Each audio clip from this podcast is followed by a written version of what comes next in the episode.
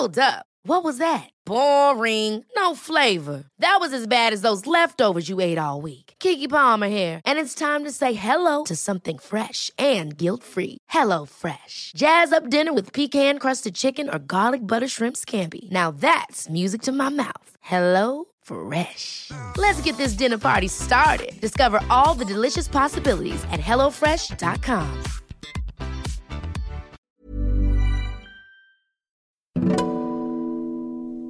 Le journalisme est mort, vive le journalisme. The newspaper industry today is in big trouble. C'est du journalisme total. Bonsoir.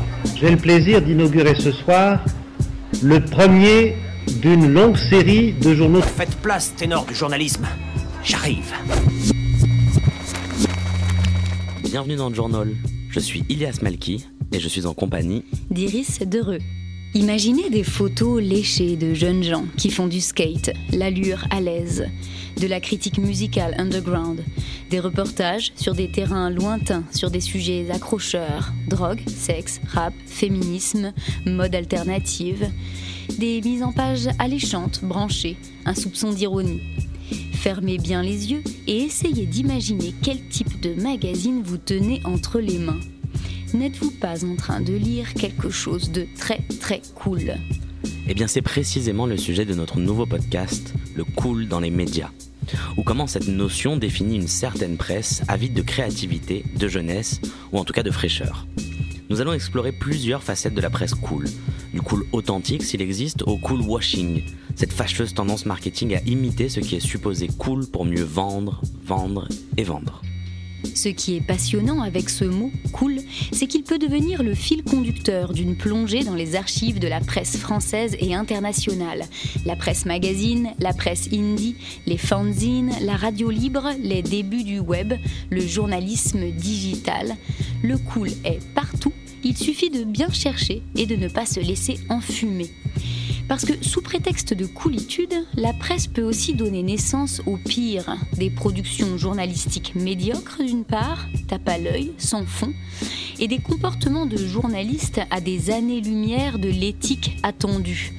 En témoigne l'affaire de la Ligue du LOL et les révélations qui s'ensuivent depuis la mi-février sur ces petits groupes d'hommes prétendument cool, branchés, connectés, qui ont moqué, harcelé, violenté leurs collègues, surtout des consoeurs, dans plusieurs rédactions françaises.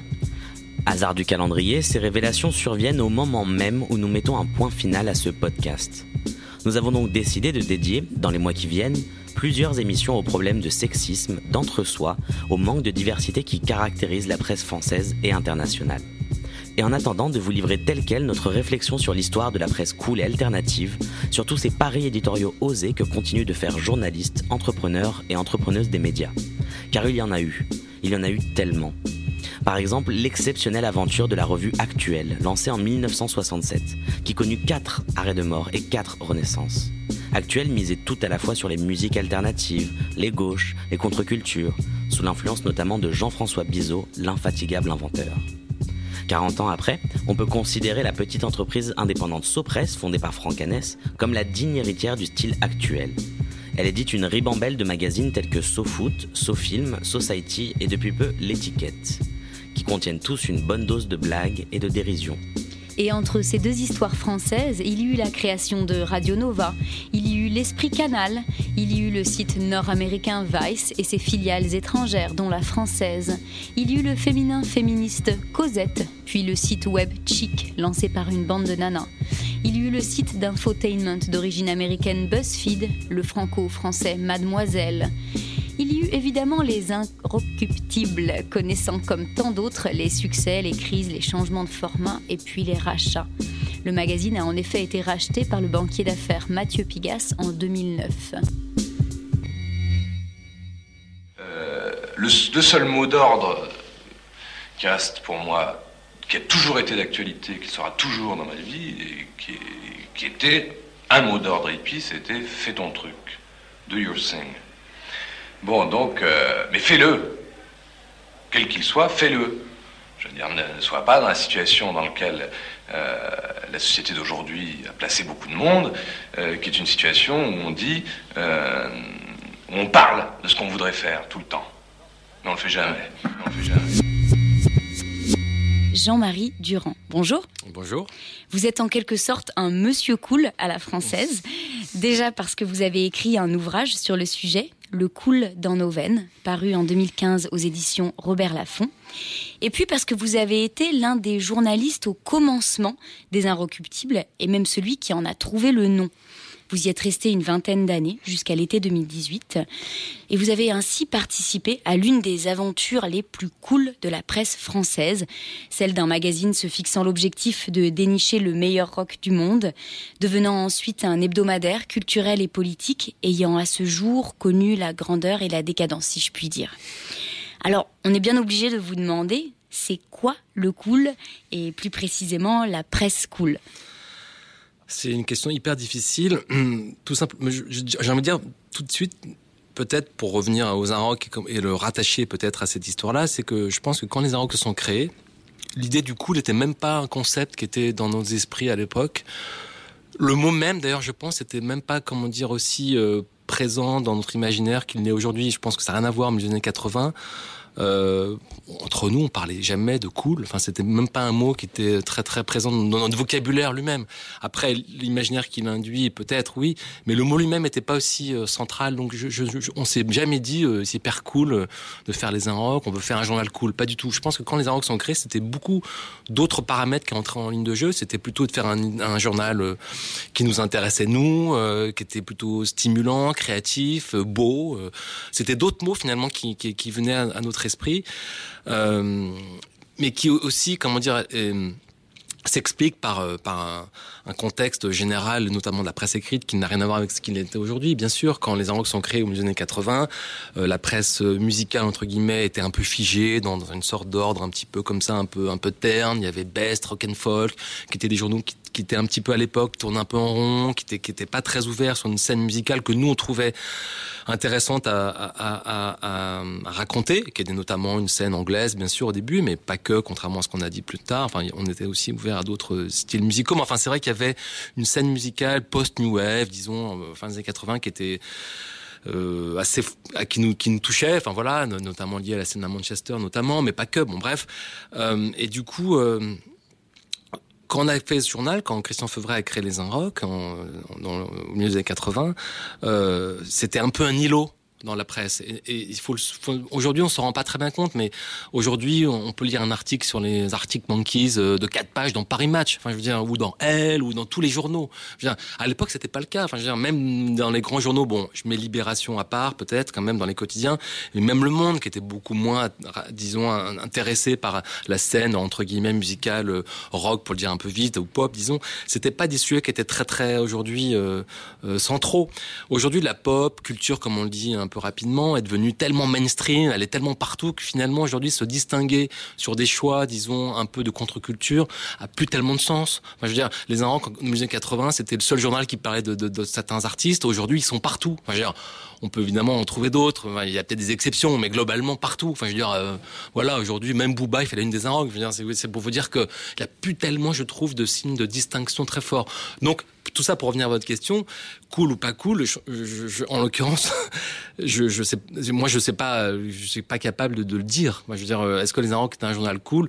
Je ne crois pas en tout cas que, disons, sa condition d'émergence de naissance était, un, était, comment dire, préoccupé par cette idée-là. Après qu'il le soit devenu d'une certaine manière dans le sens où il défendait, euh, disons, des artistes, une, une peut-être une démarche. Euh, euh, disons artistique, créative, disons un peu dans les marges. C'est quand même ça quand même l'important. Enfin, je, je pense que le cool historiquement est lié de ça. Je veux dire, vous parliez tout à l'heure dans votre, votre texte d'introduction d'actuel, euh, qui était peut-être le premier journal en France, peut-être à revendiquer ça. C'est-à-dire que c'était un journal qui était vraiment euh, donc créé par Jean-François Bizot, qui était vraiment euh, complètement euh, inspiré, habité. Euh, euh, propulsé presque par le l'amour d'une presse américaine underground, voilà, la Free Press, une presse qui était complètement pour le coup inexistante en France et euh, qui était elle-même, euh, voilà, intéressée par ce qu'on appelait à l'époque le new journalism, c'est-à-dire vraiment le journalisme un peu nouveau, narratif, le gonzo journalisme, voilà, qui est devenu un peu un mythe avec Thompson et compagnie. Et donc, on, était vraiment dans, dans cette problématique-là, c'est vraiment essayer de, de raconter une scène alternative dans la culture, dans les dans les pratiques culturelles dans les pratiques artistiques, dans les musiques, qui étaient évidemment pas du tout, du tout, euh, j'allais dire, euh, racontées dans la presse euh, en France. Et le premier à avoir fait ça, il a inventé d'une certaine manière un nouveau concept de journal, euh, un nouveau mode de narration où le journaliste euh, était au cœur du sujet, où se, pouvait se mettre en scène, pas forcément, mais beaucoup quand même actualisé. Ils étaient beaucoup là-dedans. En gros, la, subjectivité du journaliste était évidemment un, paramètre très important dans le mode d'écriture même de, de, son papier. Euh, et donc ça, c'était, euh, je pense, un modèle évidemment euh, constitutif de ce qu'on appelle la presse cool. Et d'ailleurs, c'est intéressant aussi de voir que il y a un héritage très très fécond de, ce modèle-là. Et d'une certaine manière, le groupe Sopress, dont vous parliez aussi tout à l'heure, euh, dirigé par Franck Hanès aujourd'hui, qui a aujourd'hui créé comme ça, dissimé pas, mal de journaux, SoFoot, SoFilm et plein d'autres, est vraiment complètement, lui alors vraiment sur ce modèle-là. C'est Bizot, c'est le modèle absolu du, du, du, créateur de presse, justement sur l'idée d'inventer un journalisme un peu différent, un peu marginal, beaucoup plus désinvolte, beaucoup plus euh, euh, humoristique, beaucoup plus euh, presque, euh, disons, pas dans les codes d'écriture, et ouvert, disons, à des pratiques nouvelles, contre-culturelles, un peu marginales. Il y a vraiment l'idée de, de, de se faire un peu une chambre d'écho d'un monde que, l'on n'entend pas dans les, médias mainstream. Voilà. Donc ça, c'est, euh, je pense, une, ligne très importante. Et c'est pour ça que je pense que ce qu'a inventé Bizot en France euh, a laissé des traces, voilà, pour le pire et, le meilleur. C'est-à-dire que je pense que d'une certaine manière, aujourd'hui, euh, tout le monde peut dire se revendiquer cool. Je, veux dire, je pense qu'aujourd'hui, un journaliste de valeur actuelle pourrait définir son journal comme cool. Voilà, c'est pour dire que d'une certaine manière, ce mot, pour moi, est un peu démonétisé. Alors, j'ai écrit un livre sur le cool, en effet pas uniquement pour dire que c'était un mot qui était vidé de son sens, dans le sens où en effet c'est un mot valise, un mot dans lequel euh, finalement plein de valeurs différentes se concentrent dans une sorte de flou un peu bizarre et sur lequel chacun projette un peu l'idée qu'il a de, de, de, ce mot-là. J'ai essayé de défendre aussi ce mot-là parce que je pense que malgré tout il a une histoire et d'une certaine manière c'est archéologie euh, nous rappelle aussi à ce à quoi il est, nous invite. C'est-à-dire que je pense que être cool, c'est aussi forcément défendre une manière, une allure d'être, une forme, une forme de vie, de cette manière, que moi, j'essaie je, je, de définir par des, par, des horizons qui m'intéressent, mais que chacun pourrait défendre différemment. Et moi, je pense qu'il y a quelque chose comme une attention au monde, une sorte de, de, de, de, flottement, pas, pas une indifférence, loin de là, une désinvolture, dont je disais tout à l'heure, une petite désinvolture, mais qui est aussi euh, une forme aussi de de, de, rapport assez, euh, j'allais dire, presque politique aux choses. Pas du tout une forme d'indifférence ou de retrait, comme on a tendance à le croire, mais une forme de décision. Dans la conflictualité du monde, peut-être une manière de se positionner un peu différemment, un peu, un peu en décalage. Et de sa manière, un journal cool, peut-être, pourrait être un peu dans, dans ce mode-là. On, on, va revenir sur... Euh peut-être où est le cool ouais. aujourd'hui ouais. et dans quelles attitudes et mmh. peut-être attitudes politisées. Mais avant toute chose, revenons sur euh, l'histoire d'actuel, peut-être que mmh. vous avez cité, parce qu'elle illustre ce qu'on peut quand même appeler euh, le cool, définir comme cool, à savoir d'aller à contre-courant, me mmh. semble-t-il, euh, être novateur, avoir un ton et une sincérité dans la démarche. Et euh, on se demande du coup comment on peut vieillir avec ça? Est-ce que même il est possible de vieillir en restant cool? Ou est-ce que par définition, euh, notamment un média cool a vocation à, péricliter? Bon, J'ai l'impression que vieillir, c'est dur de toute façon en soi. Euh, bah, c'est difficile. Spontanément, je pense au, héros absolu, peut-être un peu fétichisé, euh, mythique du cool, qui serait euh, le dude dans le film euh, des frères Cohen, très célèbre. Dont le titre m'échappe tout à coup, de Big Lebowski, voilà, euh, qui est vraiment un personnage euh, considéré comme un peu une sorte de, de, de, de, figure idéale typique du cool, et qui est un, un, type assez finalement pas jeune, enfin a un mec un peu, je sais plus à quel âge là, il a plus de 40 ans, un peu paumé, euh, un peu un peu détaché de d'une force, une manière un peu de, de vivre, euh, j'allais dire avec des normes euh, comme ça euh, ancré dans, dans nos pratiques euh, sociales. Donc il y a, y a- je pense qu'on peut vieillir très cool, évidemment. Je, alors là, je, je, on est peut-être plus cool, plus vieux plutôt que jeune. C'est-à-dire que je, la jeunesse associée à l'idée du cool est tellement aujourd'hui normée, tellement, euh, j'allais dire, euh, formatée dans des, dans des modèles, voilà, évidents, marchands, que d'une certaine manière, le vrai cool, peut-être que c'est celui justement qui a vieilli et qui a peut-être appris, je sais pas, euh, par l'expérience, à se détacher un peu de, de- des choses euh, un peu trop évidentes et que du coup, il invente autre chose, une allure de vie, peut-être, euh, voilà. Après, euh, des jeunes cool, il y en a beaucoup aussi. hein. Enfin, je veux dire. euh, Ou- Ouais, mais alors si on parle de médias jeunes, Ouais, d'ailleurs, si tant est que cette étiquette ait une, une Mhm. valeur quelconque, on peut prendre un exemple, Ouais. celui de, de Vice, Mhm. qui a quand même posé dès les années 90 une espèce d'esthétique bah, cool, au Mhm. sens où elle était euh, portée par euh, des valeurs de contre-culture, qu'elle soit musicale ou le streetwear. Bref, cette esthétique-là mhm, a été récupérée. mhm. Euh, elle est aujourd'hui celle de Marc, euh, qui d'ailleurs euh, adore euh, s'introduire dans ces médias tels que Vice et en, en utiliser le, le ton. À ce moment-là, est-ce que le, le média cool ne devient pas tout simplement une imposture? Bah, il est associé, je pense, à un, à un modèle marchand. Enfin, il y, y a vraiment, je pense, l'idée qu'aujourd'hui le cool se, se vend, euh, se s'instrumentalise. c'est pour ça que c'est un modèle qui est évidemment extrêmement puissant aujourd'hui, euh, parce qu'il est, il est, il est, il est traversé par des logiques euh, publicitaires, de marketing évidentes. Euh, qui fonctionne, puisque en effet, je pense que euh, répond à une attente, à un public, à des modes peut-être de récit, de voilà, de, de, de vision peut-être du monde. Euh, moi, je le trouve, je le trouve un petit peu euh, trop formaté à mon goût. Je, je, je, vois pas. Vous parliez tout à l'heure de la sincérité. Je pense que c'est en effet. Un, pense à un mot, je pense hyper important. En effet, je pense que la sincérité est, fait partie euh, peut-être, euh, j'allais dire, de, de, de, du mantra du cool, c'est-à-dire qu'il y a quelque chose comme ça qui est qui doit exister là-dessus. Peut-être que Vice incarne un modèle que je connais moins bien, euh, qui me parle un peu moins, qui me semble un peu un peu forcé, un peu trop euh, pensé. Dans, dans, dans, dans, dans sa forme presque un peu cynique. Il y a quelque chose comme ça que, qui me touche moins, mais c'est peut-être aussi un effet de génération. Là, là, là, pour le coup, euh, c'est possible. Je veux dire, moi, je suis pas, j'ai pas été un, un lecteur euh, de Vice très très euh, voilà fidèle, je le reconnais. Euh, moi, je suis plus rattaché à, à un modèle journalistique, euh, disons plus euh, euh, lié à à une approche plus euh, stylisée, culture euh, critique finalement de, du monde.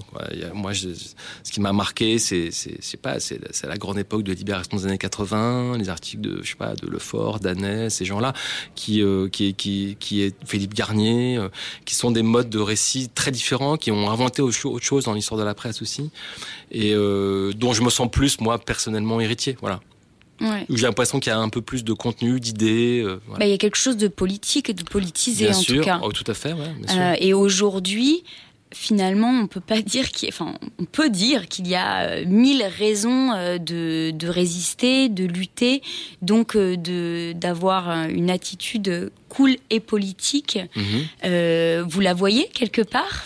Ouais, je la vois dans plein. En fait, moi, je trouve qu'aujourd'hui, on, bon, on, pour revenir aux médias, c'est vrai qu'on est plus dans une période un peu compliquée où tout le monde euh, se lamente sur la, la, disons, la disparition, la fin de la presse écrite notamment. Bon, on voit bien que c'est un moment compliqué pour tout le monde et que les modèles économiques sont en train de s'effondrer, qu'on n'a pas trouvé la nouvelle manière de les réinventer et qu'on est vraiment là dans le deux du cyclone et que bon, tout ça est, difficile et, et tout le monde on fait le constat.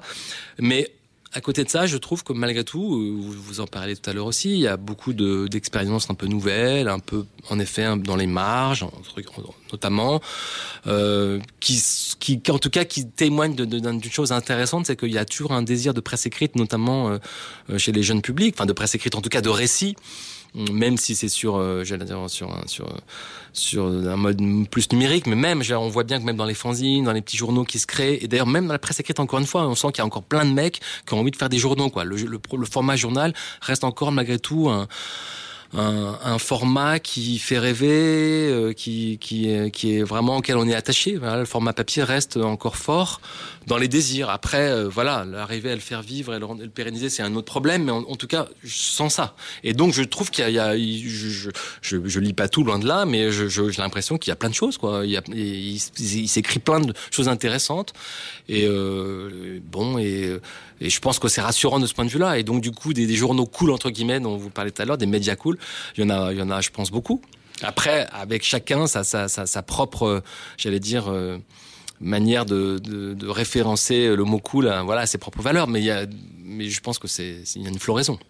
Je voudrais terminer en vous demandant peut-être de citer euh, l'un ou plusieurs de vos chouchous, pas forcément d'ailleurs des médias, mmh. mais des, des manières de raconter le monde à la limite, quelle mmh. qu'elle soit, mmh. euh, que vous trouvez euh, cool. Et pourquoi? Je sais pas, par aujourd'hui, je vais, peut-être faire un, une réponse un peu bizarre. Mais euh, en ce moment, j'aime beaucoup un nouveau média qui vient de se créer qui s'appelle AOC, qui est vraiment a priori dans le format peut-être exactement l'inverse de ce qu'on peut imaginer du cool, c'est-à-dire euh, trois articles par jour, écrits par des universitaires super hardcore, euh, sur des sujets d'actualité un peu un peu un peu chaud. Donc c'est des longs papiers, un peu exigeants. Il euh, n'y a pas d'image, donc c'est très très austère dans la forme, dans l'approche même, j'allais dire, du, commentaire de l'actualité. Mais je sais pas, tous les jours, je tombe sur un, un je lis pas forcément tous les trois tous les jours parce qu'ils sont longs à lire, mais j'en lis au moins un ou deux. À chaque fois, ça me stimule énormément. Bah typiquement, voilà un média qui ne correspond pas, disons, aux, critères du cool et qui pour moi l'est. Donc pour, tout ça pour vous dire que c'est un, un, un, concept euh, très élastique dans lequel chacun projette ses propres euh, voilà. Euh... Mais parce que ça va à contre-courant. Enfin, je pense que ce sera du miel dans les oreilles de Sylvain Bourmeau, qui est le fondateur d'AOC. Oui. Mais euh, quelque part, il y a une rupture là. Il y a le choix de ne pas avoir d'image là tout où on sature d'images. Il y a le choix de laisser ouais. la place aux grandes idées quand on dit que plus personne n'est intellectuel ou ne s'intéresse à ça. Tout à fait. il y a quelque chose de radical et voilà. C'est peut-être la radicalité disons le, un modèle simple, en fait, très très très simple, avec une idée forte qui structure euh, un média. Ouais, ça, ça m'intéresse. Après, euh, bon, là, c'est peut-être une réponse un petit peu, disons, euh, un peu biaisée, mais euh, moi, je suis un vieux lecteur, donc je reste attaché à mes journaux euh, fétiches de ma jeunesse. Hein. Moi, j'ai les Libérations encore, et je trouve qu'il y a des articles géniaux. J'adore lire les articles d'Olivier Lam sur la musique que je trouve vraiment géniaux. Ouais. Oui, après, on, on, pioche un peu ici ou là, euh, sans problème. Euh, mais si vous voulez, peut-être que c'est vrai que par rapport à, à disons, à, mes années de formation entre guillemets, ou quand on était, quand on avait 20 ans, dans les années 80, on était attaché à deux trois journaux qui étaient, euh, j'allais dire, des écoles de formation aussi forte que l'université. Hein. On, a, on a autant appris en lisant Libé dans les années 80 qu'en allant à la fac. Aujourd'hui, je sens bien que c'est moins fort. C'est qu'aujourd'hui, on est moins attaché à un média en tant que tel qui structurerait presque nos rapports au monde. Maintenant, on est forcément, comme tout le monde, obligé de piocher, euh, circuler. Et donc, du coup, je dis pas que c'est un problème, hein, au contraire, parce que je pense que cet effet de circulation euh, doit être euh, fécond. Hein. On trouve plein de choses. Et moi, je dirais que maintenant, je me retrouve à lire des articles dans des journaux que je connaissais pas. Et c'est évidemment passionnant. Mais euh, disons, l'effet d'appartenir presque à une famille de médias, c'est en effet moins le cas aujourd'hui. Euh, je vois bien, les, pour revenir à mon journal euh, où j'ai bossé toute ma vie, Les Inrocks, c'était un journal... Euh, qui faisait, qui, qui, qui, avait créé une communauté entre guillemets, une confrérie, enfin euh, avec tout le défaut euh, afférent. Hein. Je, veux dire, je dis pas que c'était forcément génial de, de se dire qu'on était dans une secte, c'est pas du tout ce que je veux dire, mais il y avait l'idée que c'était un rendez-vous normal. On était, on était, on était fidèle à ce journal toujours, comme peut-être les lecteurs d'actuel l'étaient à l'époque, comme les Légions de la Libération. Aujourd'hui, c'est vrai que c'est moins vrai. Je pense qu'aujourd'hui, un mec de 20 ans, il peut-être il lit moins un journal de manière fétichiste entre guillemets, voilà. Et le coup est plus individualiste. Probablement, en tout cas, plus circulaire, plus nomade, plus, plus éclaté, plus fragmenté, évidemment. Merci beaucoup, Jean-Marie Ouais, Durand.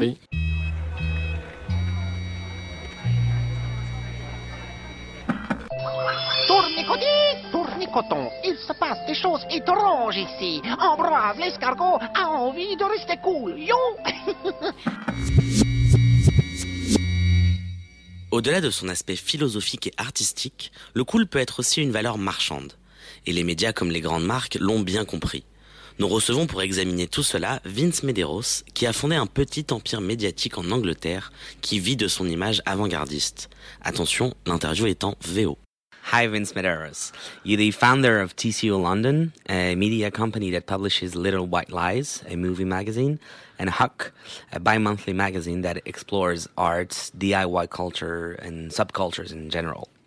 You're also a PhD candidate in focusing on youth media and its business models, right? Correct. All right, perfect.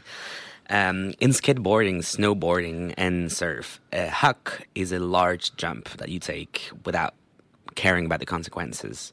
This is basically what you did in 2006 when you launched Huck. My first question is why? Why did you decide at that time to publish a magazine that tackles these subjects? So I guess um, Huck comes from my, you know, is, is intimately tied to the things that I grew up doing and the things that I was interested in. Um, you know, as I as I grew up, um, you know, I, I, I, grew up skating, I grew up surfing, um, but at the same time, there is a limiting limiting dimension to that. You know, if you're only talking about surfing and the act of riding waves, that in a way prevents you from looking at the broader picture when it comes to youth culture, subcultures, etc.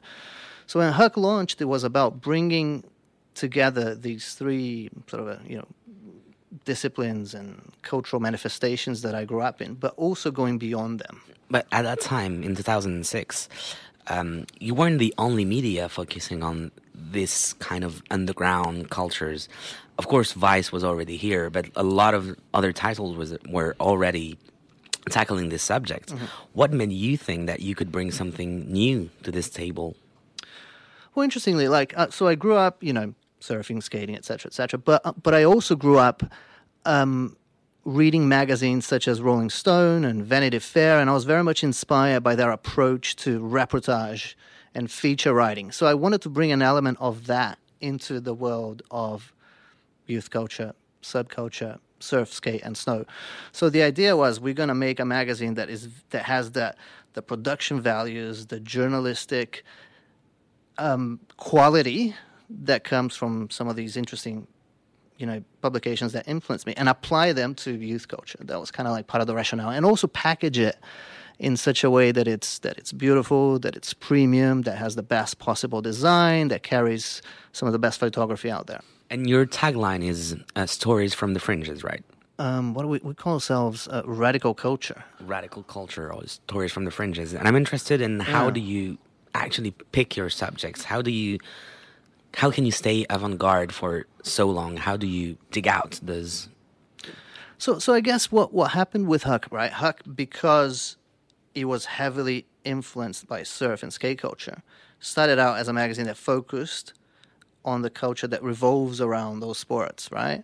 Uh, but over the years, being based in London and building a magazine that you know, from its inception, wanted to transcend that space, uh, Huck became a broader youth culture title. So it very much has sort of the rebellious roots of surf and skate built into its DNA, but genuinely transcends that. So what we do these days is we look at uh, culture and subculture from around the world. Um, the idea is that we're reporting on stories that are either underdocumented or undocumented from around the world. What are young people doing in you know Central America? What's relevant for young people in Brazil now with the rise of fascism? You know, uh, what's the music scene like in somewhere like uh, the Philippines? You know, so we want to just touch on these cultural movements that are emerging and that are having an impact on the culture that surrounds them. Um, and how you do that is by building uh, in our case, quite organically, but but building a network of journalists, photographers, filmmakers who are on the ground, embedded in these cultures, and able to report of, on them, you know, from from the point of view of authenticity, credibility, etc., etc. So we hardly ever, if ever, send someone from London to the streets of São Paulo to document what's happening on the ground, as you know as fascism becomes a thing in Brazil. We will, you know, we will work with our local teams over there, people who are genuinely embedded in these movements and who can, you know, report on them credibly. And is it expensive to build this network? I guess the thing with building a network of journalists is that you're not building them. It just kind of like organically emerges, you know, through the you know, through, through you know, I've I've been in magazines for uh, 20 years, right? Uh, as a journalist and as an editor, and what you do as a journalist, as an editor, is you develop contacts, you reach out to people, uh, you work on your sources, etc. And and sort of over 20 years, collectively, not just through my own network, we have built a you know a vast network of people who are like-minded, uh, who are embedded in culture, and who are interested in telling those stories. And can a magazine live uniquely only on these stories? Like, basically, do you sell? I mean, so long as there's enough interest in that, and, and I would argue because we're focusing on things that tend to be either undocumented and underdocumented, these are things that have the potential to, to resonate with people because you know it, it, if if you if you aim to be one of the few sources on that, hopefully there's enough people out there who care about it and want to read about it. Especially in a world that is genuinely in flux and in turmoil, I think that there is value in ensuring that there are different alternative platforms for these stories to surface, right?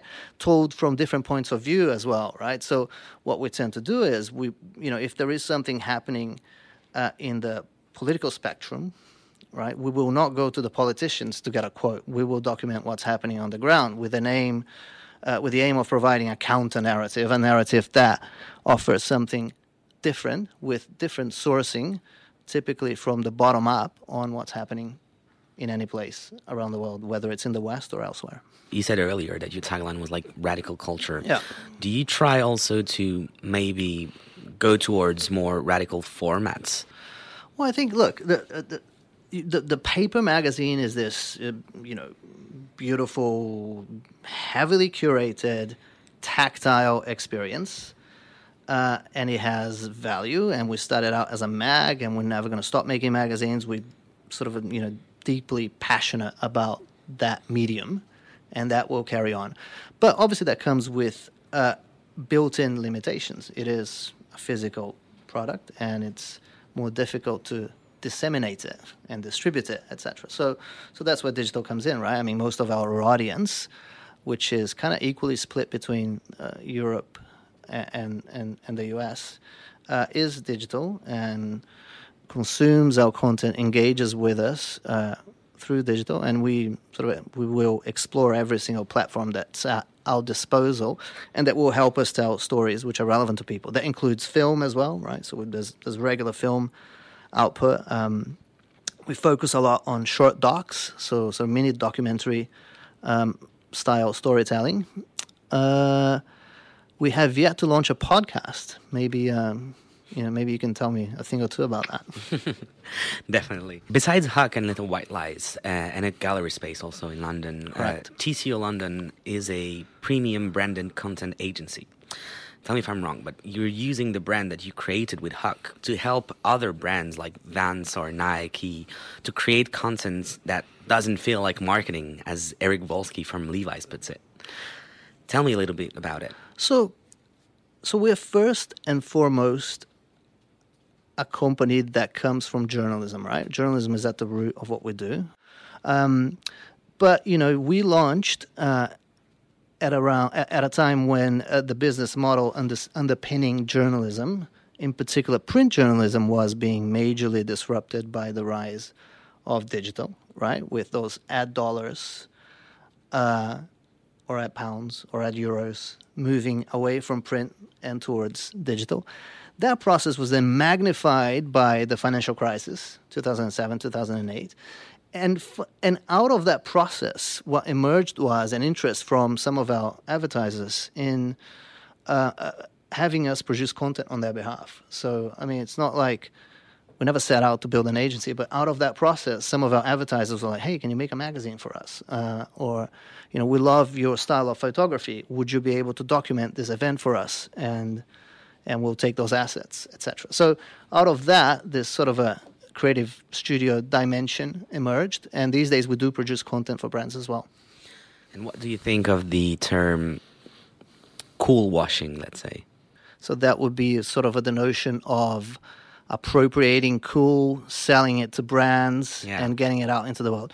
Look, I mean, I think cool has been commodified for a long, long time. Do you know what I mean? And that process of commodification in capitalism uh, continues to exist. The important thing is that if you're doing something like that, i.e., you're working on behalf of a brand or you're working with a brand, uh, and you're working editorially with one of them, is that you make sure that there is value being produced and value being shared uh, as part of that process. Do you know what I mean? So it's like, is the storytelling relevant? Is it adding something to the world? Is it communicating something of value and interest to audiences out there? All right. Thank you, Vince Medeiros. I wish you the best for Huck and TCO London. My pleasure. Thanks.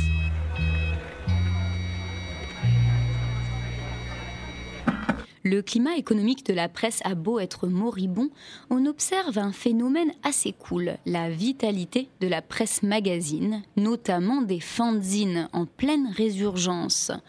Alors un fanzine, c'est un magazine fait par des passionnés, pour des passionnés, sans impératif de vente et surtout hors des circuits officiels. Un fanzine ne fait pas l'objet d'un dépôt légal, généralement. Le fanzine a quelque chose d'artisanal, de brut, de sensible, de et donc de cool en cette ère digitale. À vrai dire, le procédé existe depuis les années 30. Ça fait donc presque 100 ans que des fanzines sont fabriqués. L'âge d'or, bien sûr, ce sont les années 70, quand il devient le support de causes politiques, un moyen simple de dire et de diffuser son engagement. Et c'est cette tendance que l'on retrouve en ce moment, en 2019, notamment en France. Je pense à Spasme, toute petite revue qui explore l'imaginaire érotique. Je pense à PLI, projectile littéral, qui mêle l'écrit, la gravure, la poésie et parle anticapitalisme et radicalité. Et puis, je pense à Pitch, notre troisième et dernière invitée est donc Agathe Roussel, coéditrice du fanzine Pitch. Bonjour Agathe. Bonjour. Alors commençons par le commencement. Qu'est-ce que c'est que Pitch?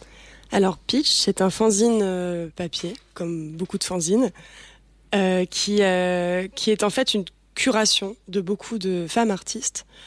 En fait, le principe, c'est qu'avec Tiffany Fournereau, avec qui on a fondé ce magazine, on a demandé sur les réseaux via nos Instagram personnels et l'Instagram qu'on a fait pour Pitch, on a demandé euh, aux femmes artistes qui nous suivaient si elles avaient envie de nous envoyer euh, quelque chose de leur production euh, selon un thème. Parce que pour chaque numéro de Pitch, il y a un thème particulier. Et, et ensuite, elles nous envoient. on a reçu beaucoup, beaucoup de mails. On était super contentes pour le premier. Et, et ensuite, on choisit, on sélectionne, on fait une curation, on fait un petit chemin de fer, on imprime tout nous-mêmes. Euh, on imprime tout, on met tout par terre euh, sur nos petits parquets et, euh, et puis on fait un ordre et puis on choisit, on répond aux filles et puis, et puis à la fin, ça fait pitch. Voilà. Et donc le point commun entre toutes ces contributions, c'est qu'elles sont féminines et parlent du féminin ou pas forcément? Alors non, pas forcément. En fait, elles sont féminines, donc elles viennent de, en tout cas, de personnes s'identifiant comme femmes. Euh, chaque thème vient de la musique parce que c'est un thème qui nous est cher. C'est quelque chose qui nous est cher. Euh, le premier, c'était I Belong to the Blank Generation, qui est un titre de Richard Hell. Euh, donc c'était sur la, génération, quoi, euh, sur un, point de vue générationnel. Le second, c'était sur le désir.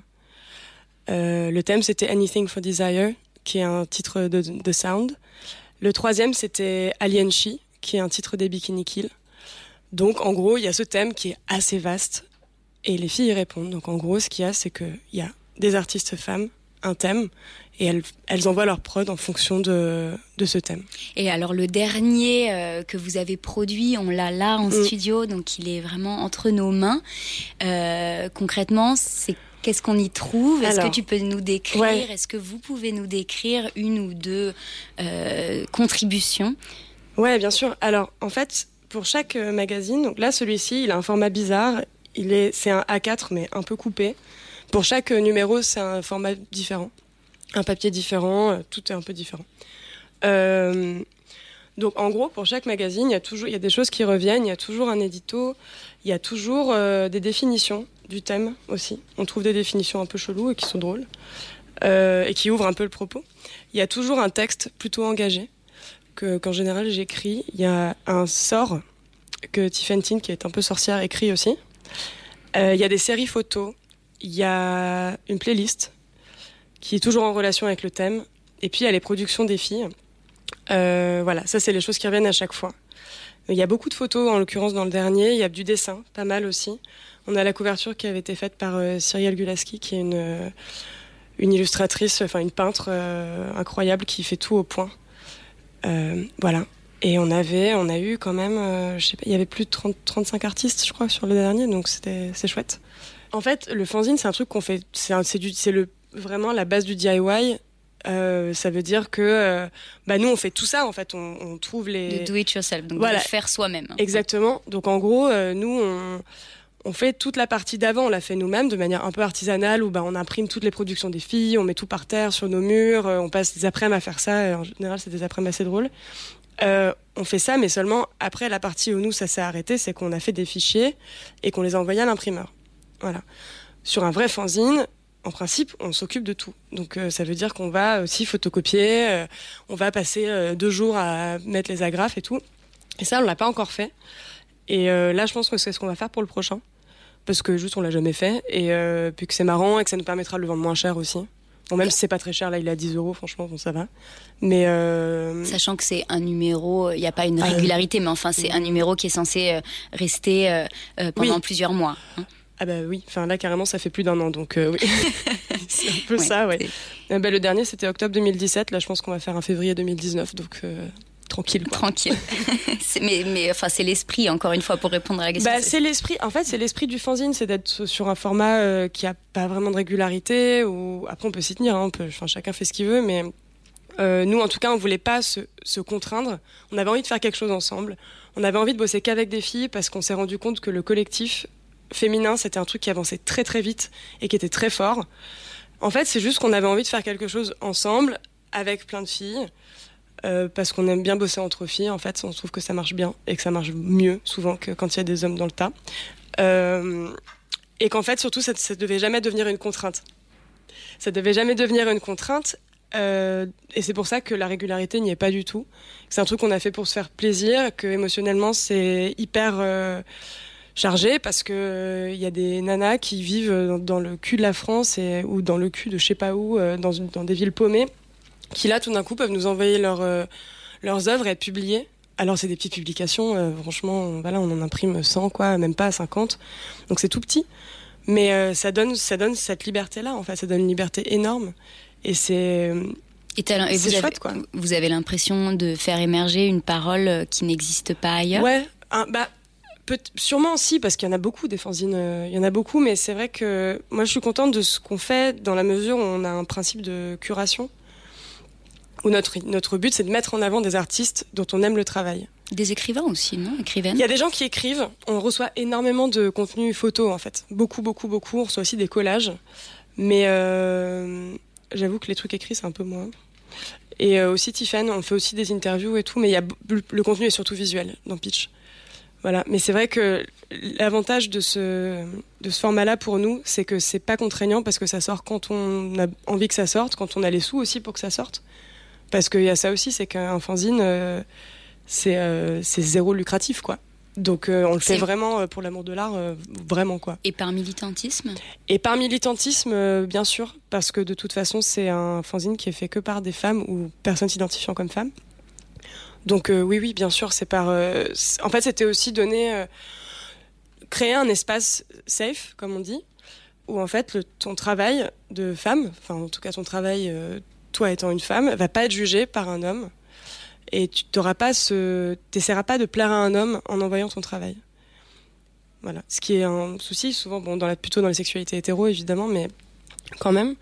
Et là, c'était créer un espace, euh, voilà, safe, hyper bienveillant aussi. Même si bon, le mot est ultra galvaudé, un peu chiant, mais c'est c'est un peu l'idée, c'était de nous on reçoit les trucs et on les regarde tous et on ouais, enfin, je sais pas, on essaie de trouver une place pour tout. Des fois, des fois, il y a des trucs qui rentrent juste pas dans la ligne édito et qui rentrent bof dans le thème. Donc ça, on les éjecte parce que bah juste ça marche pas quoi. Mais globalement, même si c'est des trucs que, même qu'on trouve pas ouf, on va quand même essayer de lui trouver une place et faire en sorte dans la mise en page ou dans euh, dans la manière dont on va l'amener que ça rentre dans le magazine et que ce soit publié. Voilà. Parce que ouais, c'est là où c'est un peu militant, c'est juste dire bon ben les femmes artistes sont sous-représentées vraiment vraiment C'est pour ça qu'il y a encore les Guerilla Girls et tout ça, euh, bien sûr. Et que nous, bah, notre micro-échelle, alors c'est sûr, on fait pas une expo à la Tate, hein, mais on, voilà, on permet en tout cas à des nanas qui nous connaissent et qui ont envie de montrer des choses, on, on leur permet d'être publiées. Il y a forcément euh, l'idée de réseau, de communauté derrière, euh, derrière ce que vous faites, puisqu'il faut que les, les femmes ou personnes s'identifiant comme telles pensent à vous, vous identifient, vous connaissent, ensuite vous envoient leur, euh, leurs œuvres, leurs contributions, et ensuite évidemment que Pitch euh, circule, qu'il soit distribué euh, hors des circuits officiels, encore une fois, c'est-à-dire que c'est pas en kiosque qu'on trouve Pitch. Alors de un, comment cette communauté euh, euh, communique, hein, par quel biais, et deux, comment, où, en tout cas, trouve-t-on Pitch? Euh, alors la communauté Pitch, elle est petite parce qu'on n'en fait pas non plus des grosses caisses, euh, même pas du tout, même pas assez sûrement.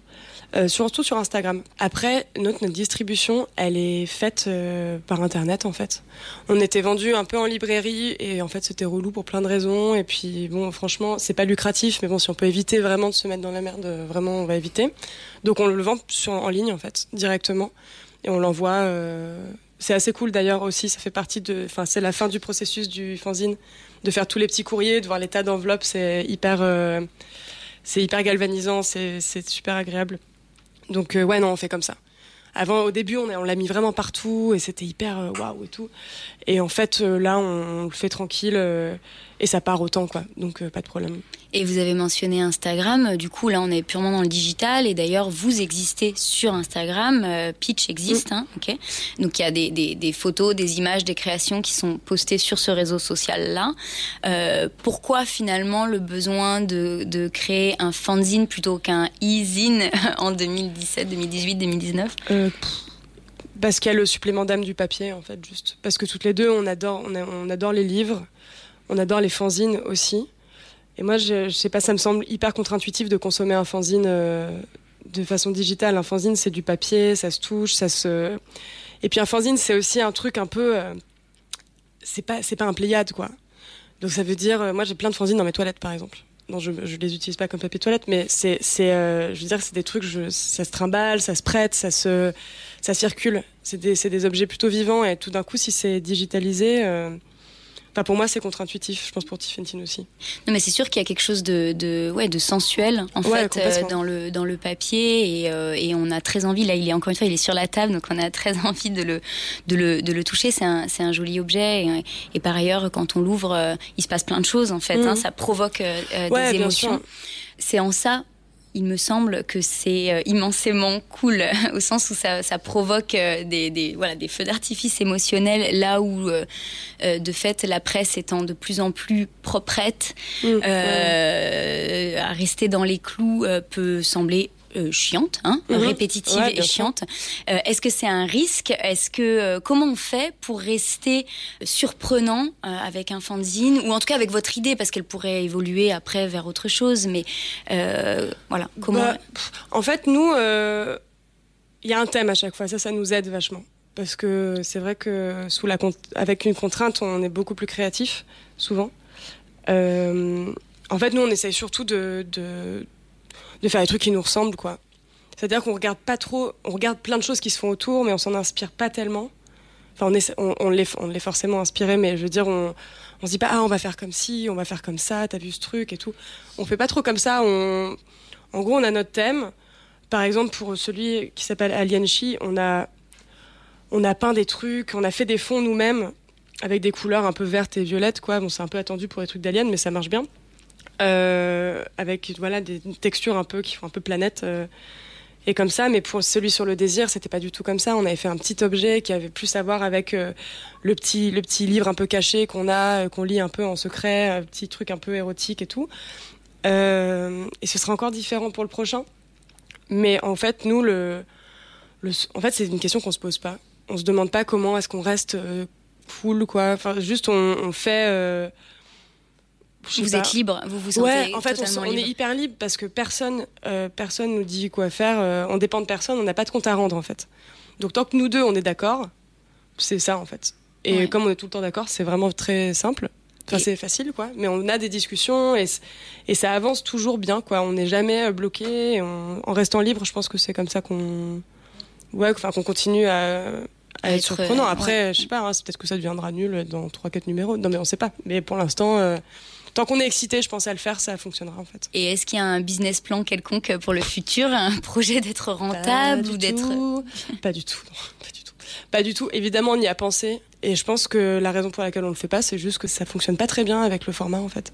Et euh, comment vous expliquez euh, que ce format-là du fanzine soit euh, si ce n'est toujours populaire, en tout cas euh, en train de revenir, euh, parce qu'il y en a quand même un certain nombre hein, qui, euh, qui se créent en ce moment, alors que on a l'impression que la norme, c'est plutôt d'ouvrir un compte et, et, de, et de se diffuser ainsi, de diffuser sa parole ainsi. Comment, comment vous l'expliquez?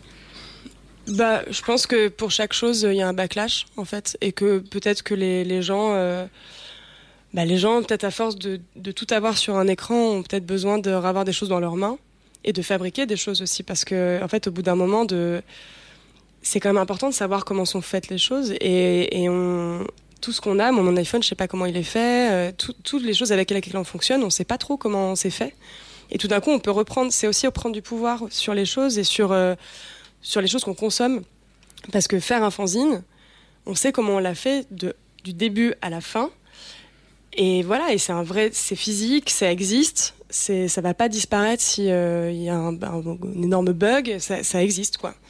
Ça existe et c'est et ça nous je trouve que c'est un moyen aussi de reprendre le contrôle sur notre consommation, vraiment. Ça permet de de dire bah moi je choisis de pas acheter euh, un énième magazine qui raconte le même truc que celui-ci ou celui-là. Je vais acheter un truc qui est trop bizarre, qui coûte vachement cher pour ce que c'est, parce que franchement bon voilà. Euh, et encore le nôtre, encore une fois, il est pas très cher, mais il y a des fanzines qui sont vraiment, ça c'est des trucs tout petits, tout pourris, qui coûtent 28 euh, euros. Bon, ok. Il y en a aussi qui sont gratuits. Et qui ouais, bien sûr. Il y a les deux. Il y a les deux, mais euh, mais je trouve ça cool de se dire, bah en fait non, j'ai le choix et je peux même le fabriquer moi-même, parce que vraiment c'est pas sorcier du tout quoi. Ma dernière question est celle-là. Quel conseil, par conséquent, donneriez-vous à celles et ceux qui veulent commencer à fabriquer une revue eux-mêmes, un fanzine ou un e euh, bah, Posez-vous la question de ce qui vous anime dans la vie. Euh, et puis allez vers ça, quoi. Et, plongez-vous dans, dans ce qui se fait déjà en fanzine. Je pense à, par exemple, The Photocopy Club euh, à Londres, qui fait des trucs super aux éditions 1991, qui publie des fanzines chamées. à la chatte de Françoise qui en, qui en sort aussi de temps en temps, qui fait des trucs trop chouettes et qui a aussi une démarche assez féministe où elle fait collaborer que des filles. Euh, trouvez ce qui vous anime, le féminisme, autre chose, euh, peu importe. Et euh, tant que c'est pas la guerre, le racisme et, et l'argent, voilà, c'est bien. Et, et allez, allez-y quoi. Faites, faites ce qui vous anime, écrivez ce que vous voulez. C'est fait pour ça. C'est un énorme terrain de jeu en fait. Vous pouvez écrire, vous pouvez dessiner, vous pouvez laisser des pages blanches si vous avez envie. Et c'est, c'est, c'est hyper libre. C'est, c'est très kiffant. Un immense merci. Merci à toi. Merci beaucoup, Agathe Roussel. C'était Journal, présenté par Iris Dereux et Ilias Malki. Comme nous l'expliquions au début de l'épisode, le hasard du calendrier a fait que nous avions déjà fini le premier enregistrement de ce podcast avant que ne sortent toutes les affaires qui ont remué le monde médiatique ces dernières semaines. Parce qu'on tenait à les mentionner et pour aller plus loin dans notre réflexion, nous avons souhaité interroger chacun de nos invités sur les dérives de cette course au cool dans les rédactions, sur ce qu'il y a d'intrinsèquement masculin dans cette posture. Vous pourrez retrouver les liens de ces textes sur notre compte Twitter, at Journal Podcast. Et n'hésitez pas à venir également nous dire ce que vous en avez pensé. Quels médias vous trouvez-vous absolument cool et pourquoi? On vous retrouve très vite avec un nouvel épisode. Au, revoir.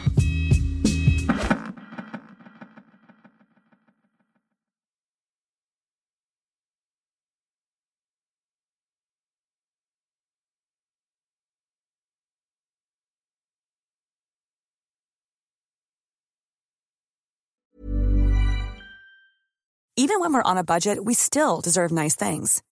Quince is a place to scoop up stunning high-end goods for 50 to 80% less than similar brands. They have buttery soft cashmere sweaters starting at $50, luxurious Italian leather bags, and so much more. Plus, Quince only works with factories that use safe, ethical, and responsible manufacturing. Get the high-end goods you'll love without the high price tag with Quince. Go to quince.com slash style for free shipping and 365-day returns.